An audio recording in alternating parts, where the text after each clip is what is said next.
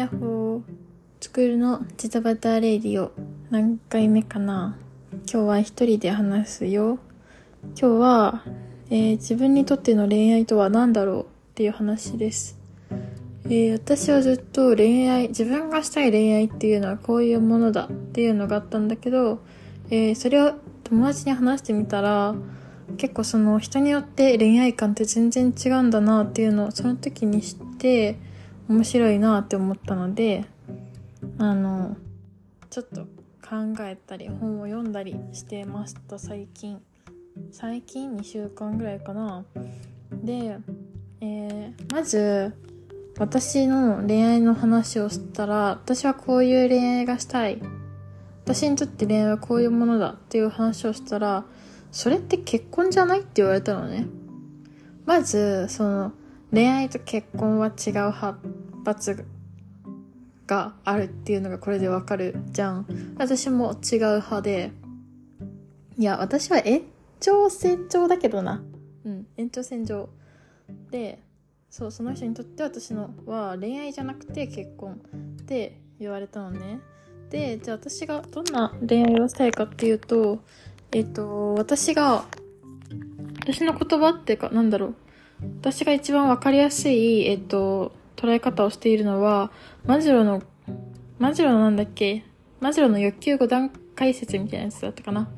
で、えっと、下から順番に、生理的欲求、安全欲求、安全欲求、社会的欲求、承認欲求、実、自己実現欲求。で、その上に実は自己超越みたいな6段階目があったりするんだけど、えっと、4段階目の承認欲求までは欠乏欲求って言って、実語自己実現欲求、5番目の自己実現欲求より上は成長欲求って、えー捉えられてるんだけど、私は、えっと、成長欲求の促進し合いができる関係がいいと思ってて、えー欠乏欲求の満たし合いはしたくない。つまり、えー相手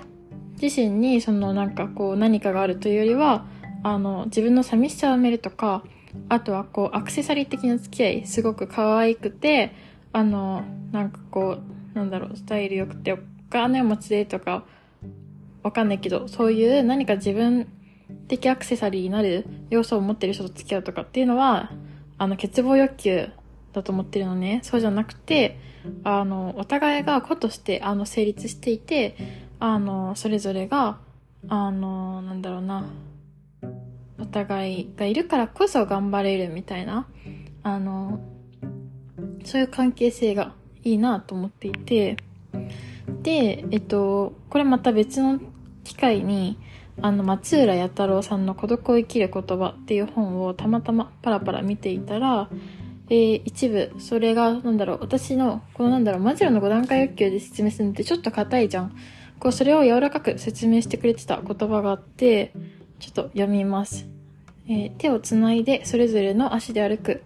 大切なパートナーと手をつなぎたくなるのは自然なことです。しかし、安心するあまりもたれかかってはいけません。親しくなるあまり背負ってもらおうとしてはいけません。理想としたいのは手をつないで、でもお互いが自分の足でしっかりと立つ関係です。尊重し合い、協力し合いながら歩きましょう。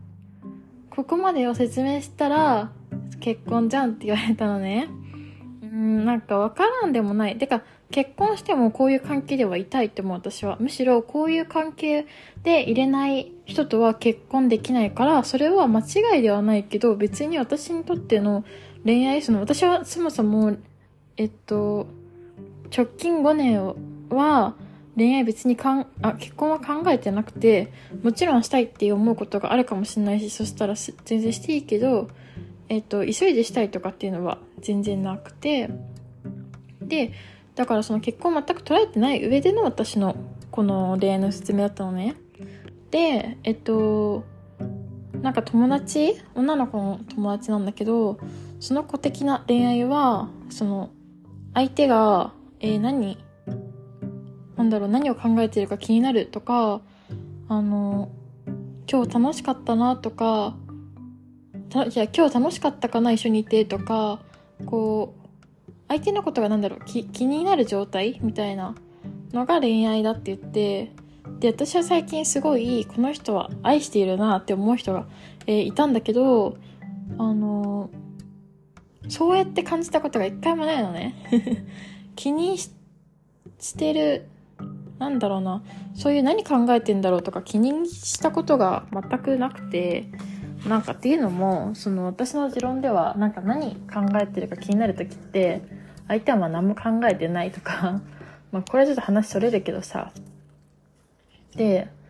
あのそういう感じで気にしたことなかったからそれはだから全くこう私とその友達との恋愛は違うものだなと思っていました。で結構だからみんなにもね自分にとっての恋愛って何？って聞いてみたいんだけどえっと有名なあのフロムの「愛するということ」っていうのを、えー、1年半ぶりぐらいに読んでああすごい言ってることわかるなって思ったのが、えー、本当に面白かったです。っていうのも、えー、1年半前は、えっ、ー、と、人気な本を、あの、情報として電子書籍で読むっていうことで、あの、こういうことを書いてるんだな、この本にはっていう捉え方しかしていなかったんだけど、あの、今回はたまたまあの本に触れる機会があったので、あの紙の本ね、あの読み物として、えー、読んだら、すごくわかる。で、特に4章の愛の練習っていうのが、あの、まさにだなっていう、なんか、ちょっと、そもそも、この本の前提として、愛は、えっ、ー、と、技術で習得できるものだし、その、そもそも練習しないと習得できないものっていう捉え方があって、あの、結構救われた。私は結構、なんだろういろいろ考えて向き合ってみたいな。ただそういうなんだろうなあの愛してるって言えるような人とあの向き合うことをその人と通して自分と向き合ったりとかっていうのがあったからあの大変だったけど、まあ、こうやってその愛の何練習っていう言葉を使っているのはすごく救われたじゃないけどありがたいなっていう気持ちで、えー、愛の技術の習得、練習において何が必要なのか、えっと、ちょっとなんか読み取れなくて純不動になるんだけど、あ、まず第一に、えー、技術の練習には規律が必要である。これ詳細飛ばします。えー、第2、どこだ？わかんないな。うん、第3は、えー、忍耐。あ、わかった。で、第2は集中だ。だから、えっ、ー、と、起立集中忍耐が必要って。これはだから愛に限らず何か技術の習得にはあの必要な3要素だよねって言ってで最後にもう一つ技術の習得に最高の関心を抱くことって言ってうん確かにとすごく納得しました。あのしここにこうなんだろうだから愛ということを費やす、あの練、習得する愛するということを習得するのに、あの、耐えも必要だし、なんかこうガッと気持ちを集中させることが、まあ、あっていいし、あの、規律って言ってそもそも一定期間長くやんないといけないものっていう。で、それで最後にそこにそこの、なんだろう、その愛するっていうことに対して、気持ちをめちゃくちゃこう、あの、能動的に、あの、持っていくっていうのが、あの、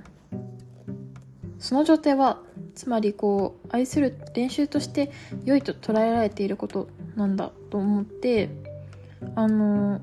すごくわかるなって思った。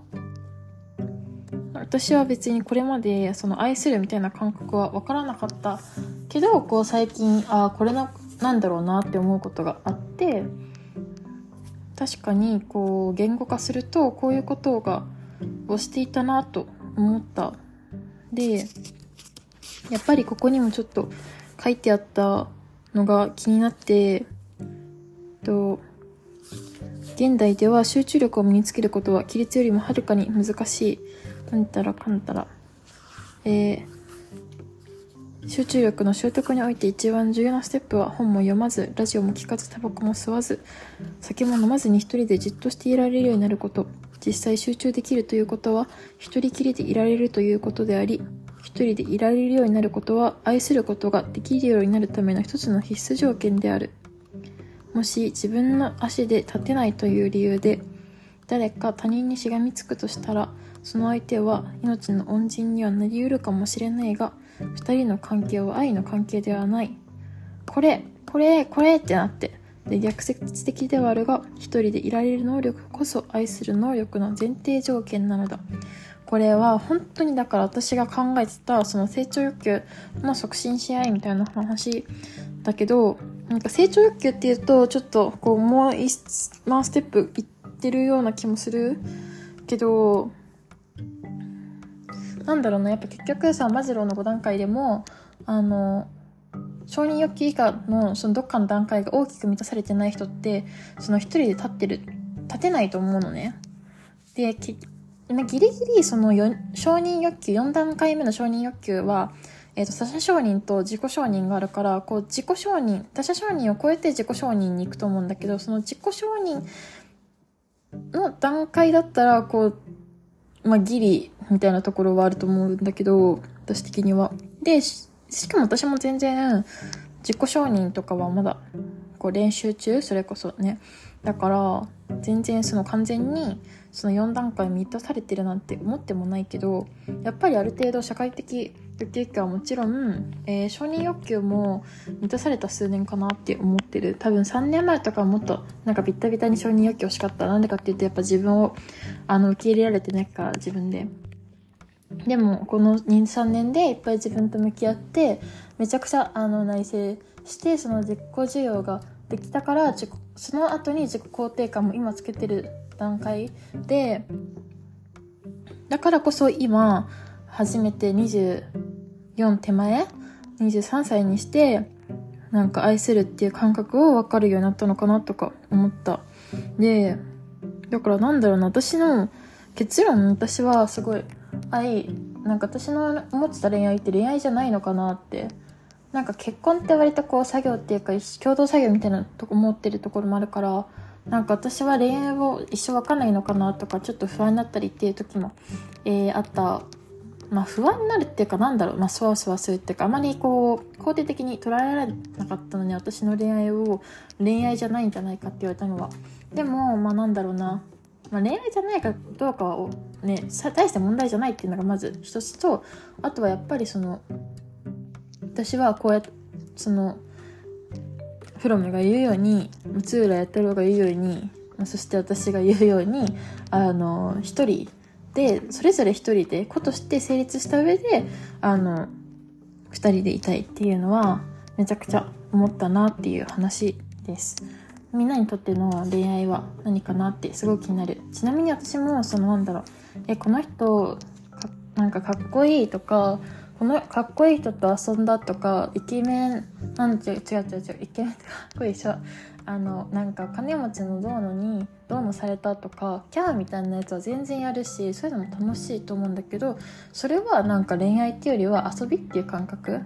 遊びっていうとなんかさ軽い女みたいになるかな。でもそれ私は恋愛として捉えたことが一回もない。ずっとそのなんかうんそうだね。それは遊びだな。じゃあ恋愛が遊びじゃないかって言われたら、まあ遊びの中の一つでは私的にはあるけど、それでもやっぱりもっとこうなんだろう。本当にこう人としてそん、人としてってかなんだろう、本当にもうその人自身。遊び相手、遊び相手、うん。だったら、こうなんだろう、尊重、ま、人としては尊重するけど、その人自身までにフォーカスしきってないっていうのはある、正直多分。その人自身と例えば A さんと人としてっていうのは全然違うと思ってるのでだからそういうことも全然楽しいしなんかドキドキするとかキュンキュンしたとかそういうのは楽しいけどそれは私にとってのまあなんだろう恋愛するっていうのとはまた別だなって思ってます。みんなの恋愛とは何かも聞かせてねすごい長くなっちゃったけどあの好きな本を2つから抜粋できてお話できたから楽しかったです。じゃあね。thank you